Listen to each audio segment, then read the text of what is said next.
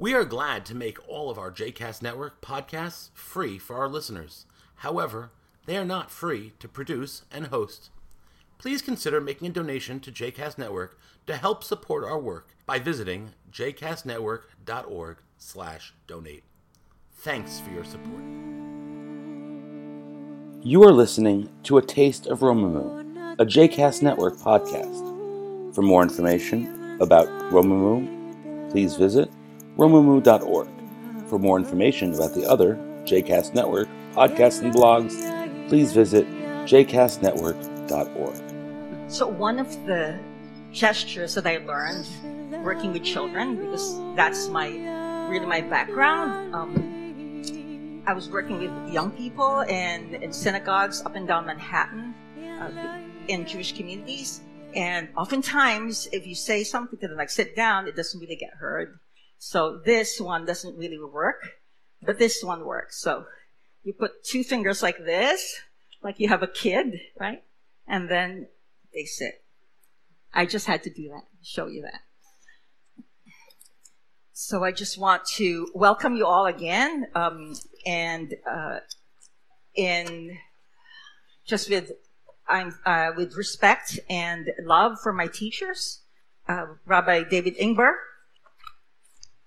Thank you for inviting me to join this kahal, and Rabbi um, Jeremy Kalmanofsky, one of my teachers also, and one of my Haruta partners, who is who I consider my social justice teacher now, is Rabbi Mia Simring.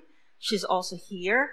And one of my Gen Fellows, classmates, is here. Let's dive into our Torah reading, Ekev. So, Ekev, um, my husband's name is Mordechai Yaakov. So, there he is, right? Ayin, Kuf, and Bet. So they say that so my promise to a lot of this, uh, a lot of the Romemu uh, friends that I've already made is that I really want to to illuminate at least the titles of our of our Torah readings, right? If we're not so much in, you know, we have not learned everything that's inside.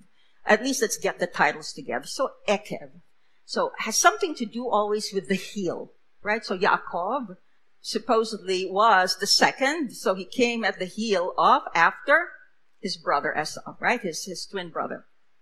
But here it says that it really means it shall come to pass because of, as a result of, as a consequence of, as a consequence of everything, I guess, that has happened to Bnei Israel, because you hearken to these laws, says Moshe, and keep to them, then the Lord your God shall keep you unto the covenant and kindness which God swore to your fathers. So last night, Rabbi David brought out one of the images of, um, of this reading, and that is that the Israelites came out of this with, you know, almost at the brink of entering the land with their clothes intact, right? Whose clothes are intact after this, after that walk, right? If you're wearing cotton, then, you know, you're like a wet little chicken. If you're wearing acrylic, well, acrylic will live forever. But it says your clothing did not wear, wear out upon you. Simnatecha, you know, your shirt, So even your legs, your foot, did not even swell. So that's what happened to them.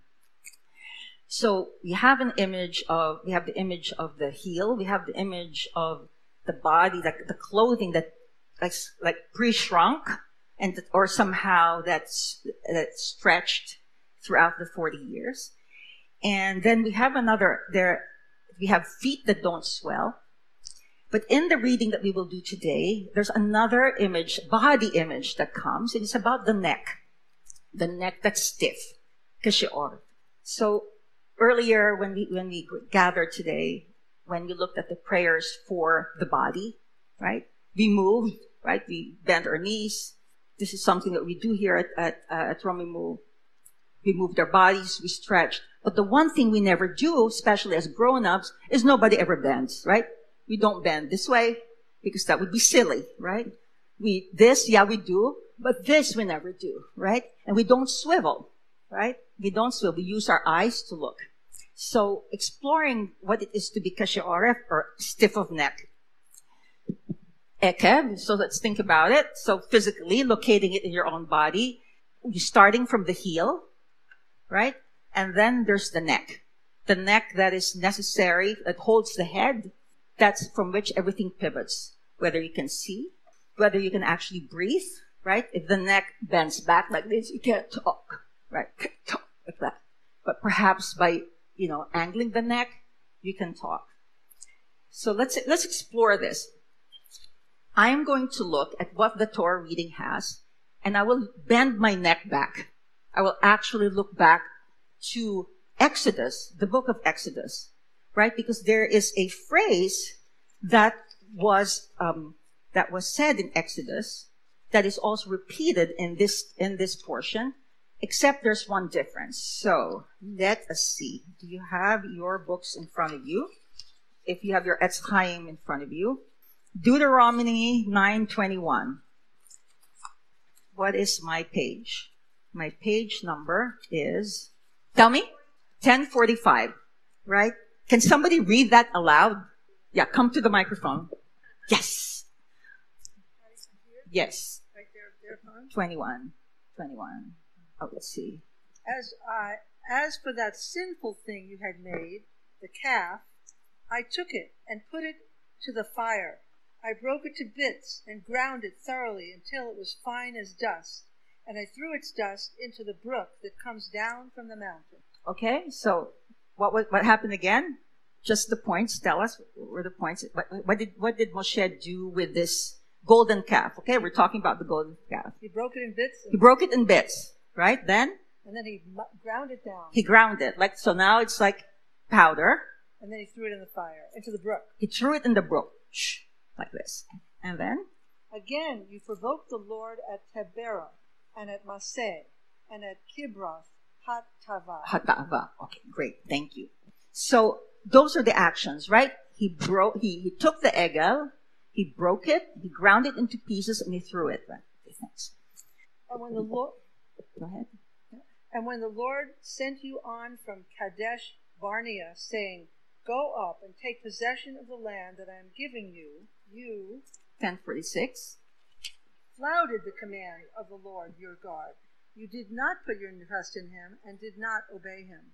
As long as I have known you, you have been defiant toward the Lord. Thank you. Great. Awesome. So as long as I have known you, you have been defiant to the Lord. So this is in Deuteronomy. But in the book of Exodus, that same scenario is repeated, right? Except it says there that the ground bits were placed in water. Like Moshe, imagine this. Moshe took some of the ground bits and mixed it with water. And the translations that we find in the books is that this water with the ground bits of egel, of, of the, the golden calf, this, this image, this statue was given to the Israelites to drink.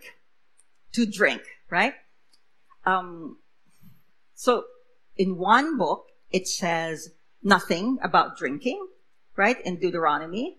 He took the bits and he scattered it in water.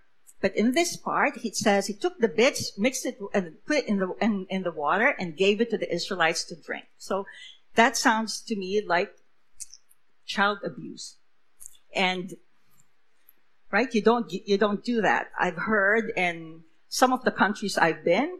Let's say, for example, if a kid in school, you know, says bad words, the teacher would say, "I'm going to wash your mouth with soap," right? Or um, I'm going to clean you out. But here it says in our book today, in the book of Deuteronomy, he didn't do anything like that.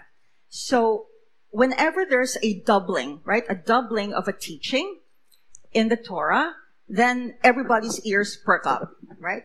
The rabbis think, okay, doubling, there must be something, something here. So let's look at the doubling of the story. So if you look at the book of Exodus, it says everyone's translating it as um, it was given to drink. But those of you who know some Hebrew, what would you, what would you say uh, is a verb for to drink? shote, right? Like to drink. But, here it says Vaishak. So, so commentators are looking at this and they're saying that it's not so much as it was made to drink, but somehow it went to the mouth, right? This, this concoction went to the mouth and that it's more of a, um, permit me a little grammar, right? So a kind of a, um, uh, I, I hate ill, a causing, a causing to make something happen, a causing for this element to be by the mouth. So what do you do when you cause something to be by your mouth? What are you doing? You're kissing, right? Like when you cause something to be at your mouth or to eat, it's like you're, you're kissing it. So then, so what would, in the book of Exodus, is it a, uh, like a, an exclamation, a parenthetical, um, commentary of the, of, of the sages that, hmm, if you are going to be worshiping a golden calf, then here, kiss it, right? And if you do kiss it, you go, ah, still this person or these people are not in the thought of one God, right? Of the indivisible, the invisible. But they need a, you know, that they need this, this visibility of the golden calf. So like we said, like when two, whenever two things like that appear in the Torah, we like to think why and how it happens that it is being repeated. Not only do you have this, this like forceful feeding in Exodus, but even in our Torah reading, there are many more violent images. And I don't know about you, but for kids, when they get a Torah reading like this, they go awesome, right? They don't want to get hukat or, you know, one of those parashas or like Kedoshim where it's just do good, do this, do that. But they want to see fire and brimstone and a mountain belching fire. So let's look at page 535. Oh no, sorry, yeah. In, in Exodus, so that you can see that verse that conjures up this image of the water laced with gold the first paragraph. Yes. Page 535. So vayikach et ha'egel asher asu, they took the calf that was made and it was uh, vayitan et like duck, right? Like like uh, it was ground until it's very fine. Vayizer al um, hamayim, and it was scattered over the water. And vayasht et bnei Israel. But in um, in our book of Deuteronomy, it doesn't mention that at all. So this totally different story gives us an out or an in. I, I like to think of it as an in because if Deuteronomy was the first book ever written, right? So ponder this, that biblical scholarship has said that the first book could not have been Genesis, but the first book would have been something that would organize and give a, a sense like a constitution, so to speak for this new, newly formed, forming people, then it was pretty straightforward. Later on, perhaps when the other books were, were, were added, then a warning was added, right? And I'm going to make you eat this stuff. I think of my grandmother, for example, who makes, who used to make me eat stuff that I was not really happy to eat. Before going to school, she would crack an egg, a raw egg, and then make me eat the stuff. Or that was actually the good one. Sometimes it was castor oil. Before going to school, I don't think so. Right? So Moshe and our, our, our sages had to add this. When I see images like this, when I see, when I read, I have a sense of two feelings.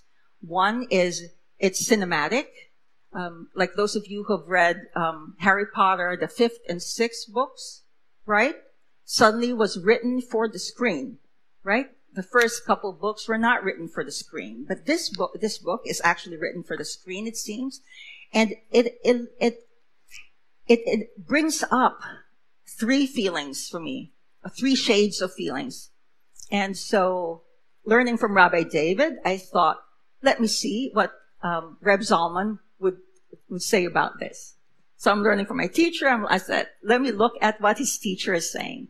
So Reb Zalman said there are three kinds of fear, three words for fear. One is pachad, and this you will see in, in Rosh Hashanah, like one of the Torah, the Rosh Hashanah readings, you'll see the word pachad, and pachad is fear.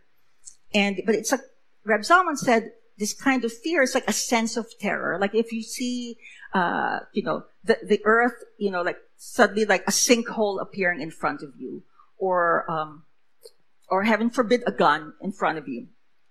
So it's a kind of fear, but that I know. I'm afraid, but I, I know what, what, what I'm looking at. And there's another kind of fear where that we somehow say, we call it ema. So it's almost like a state of high anxiety where you go, aye, like what? Like, ma, what? what? What is it? Like, aye, what, what, what is going on? And it could be like a, like a dark falling on you. But the other word that we use often is yir'ah, right? So yir'ah has more of a sense of like the word ro'eh, to see. So you're afraid of something, but you can see. Or you are, and, and Reb Zalman was saying that if we are to have a kind of fear, a kind of, I would say, awe, a kind of, um, like an elevated kind of, uh, uh, I call it like a suspiro, you know, like a, that kind of a, a suspension of breath, then it would be yirat hashamayim. It would be to create this kind of, of awe of God. So he said it would be a combination of knowing that I'm not alone. I see, but I'm not alone. There was one time I was up in the, in the Altiplano in Peru. Anyone been to Peru at all? Israeli destination. So up in the Altiplano is the highest lake. It's called Lake Titicaca. And uh, I was in a bus and we were on our way to Bolivia, to La Paz. And of course, what would happen? The bus broke. We got off the bus. Guys were fixing the, you know, the bus. And we were just out in the middle of nowhere, out in the open. And after a while, you know, then eventually after a couple of hours, of course, we got on the bus and the bus took us to La Paz to Bolivia. And I went to a friend's house. And so if, you know, if you can look, think of your national Ge- uh, geographic, you know that in, in Lima, actually beginning from Ecuador, Peru, down to Bolivia and Paraguay, all those, all of those areas and parts of Brazil, there are a lot more indigenous peoples. Or I would call the peoples that are really local, right? Because everyone else who's uh, fairer of skin really came with the conquistadores, came with the, with the Spanish conquerors. So anyway, there were a lot of this, you know, I, I was seeing a lot of people that looked like me, you know, and, um, uh, Bolivians, right? As the bus was pulling out. I got to the house and lo and behold, my host was not there. She was in Switzerland. Who would have thought that I would arrive there and the host was in Switzerland. So, but of course they said, no, no, come, you know, that we know you're coming, welcome. And, you know, I, I, went up to the, to the bathroom and I, you know, fixed myself and, and then suddenly I was, I was in the bathroom and I, I saw in the mirror, you know, one, like an indigenous face. I thought, oh my gosh, one of the ladies that, you know, that work in the house and I went, like I really suspended my breath like that. And like, how did she get into the house, uh, in, into the bed, into the bathroom? And I looked and it was me. I was looking at myself being up outside in the Altiplano. I had gotten so dark, right? Because the, you know, the, the rays, the, the rays were just so intense. And so I looked like, you know, an indigena.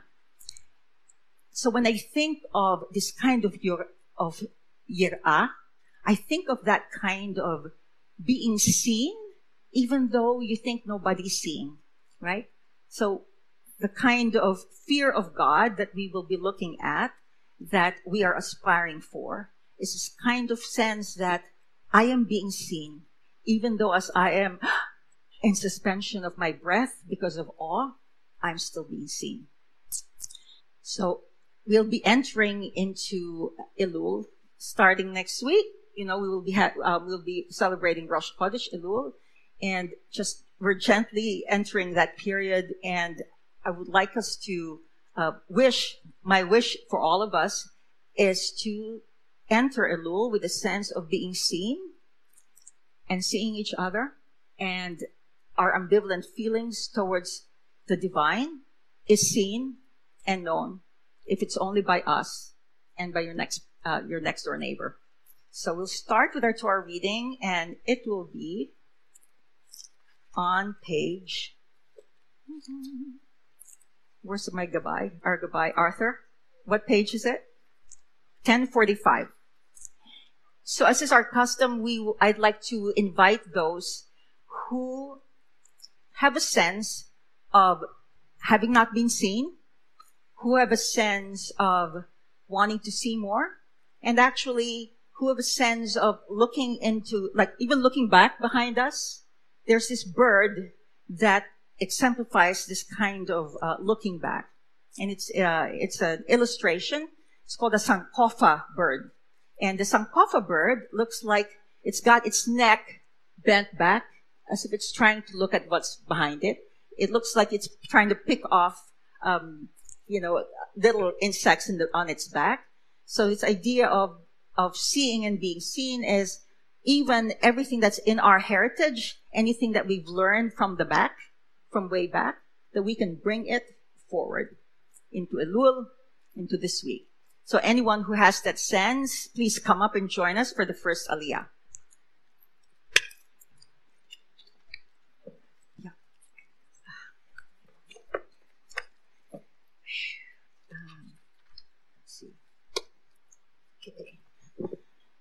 And let's see, let's open this. So, ותגלה ויגן ויושיע לכו החוסים בו ונאמר אמן הכול הבגודל אלוהינו תנו כבוד לתורה. יעמדו all of those who cherish being seen and all of those who have felt not being seen and those who can actually take something from behind them and bring them forward, welcome you to the Bima. And we say Amen. The Aliyah Rishona. Baruch Adonai Leolam.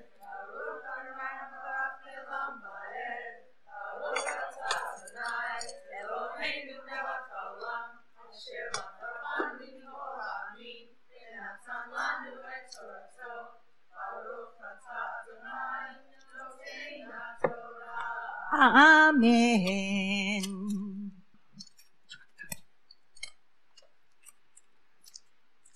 אל תאמר בלבבך,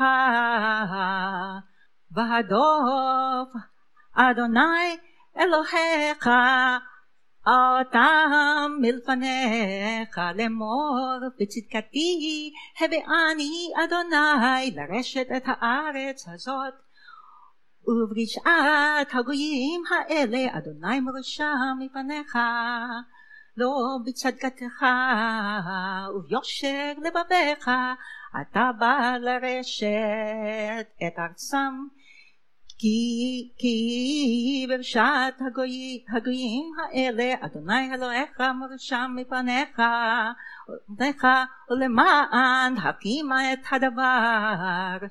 אשר נשבע אדוני לאבותיך לאברהם ליצחק וליעקב וידעת כי לא בצדקתך אדוני אלוהיך נותן לך את הארץ הטובה הזאת לרשתה כי אם כשעורף כי עם כשעורף that we are these people who are stiff of neck אתה זכור אל תשכח את אשר הצבת את אדוני אלוהיך במדבר למן היום אשר יצאת מארץ מצרים. עד, בוא, עד, בואכם, עד בואכם עד המקום הזה ממרים הייתם עם אדוני. ובחורף הקצבתם את אדוני ואת ענף אדוני. בכם להשמיד אתכם בעלותי ההרה לקחת לוחות האבנים, לוחות, לוחות הברית, אשר קראת אדוני עמכם, באשר בהר, באשר בהר, ארבעים יום וארבעים לילה לחם לא אכלתי, ומים לא שתיתי, ויתן אדוני אליי. את שני, את שני, את שני לוחות אבנים כתובים באצבע אלוהים בעליהם ככל הדבר, הדברים אשר דיבר אדוני עמכם בהר מתוך האש ביום הקהל.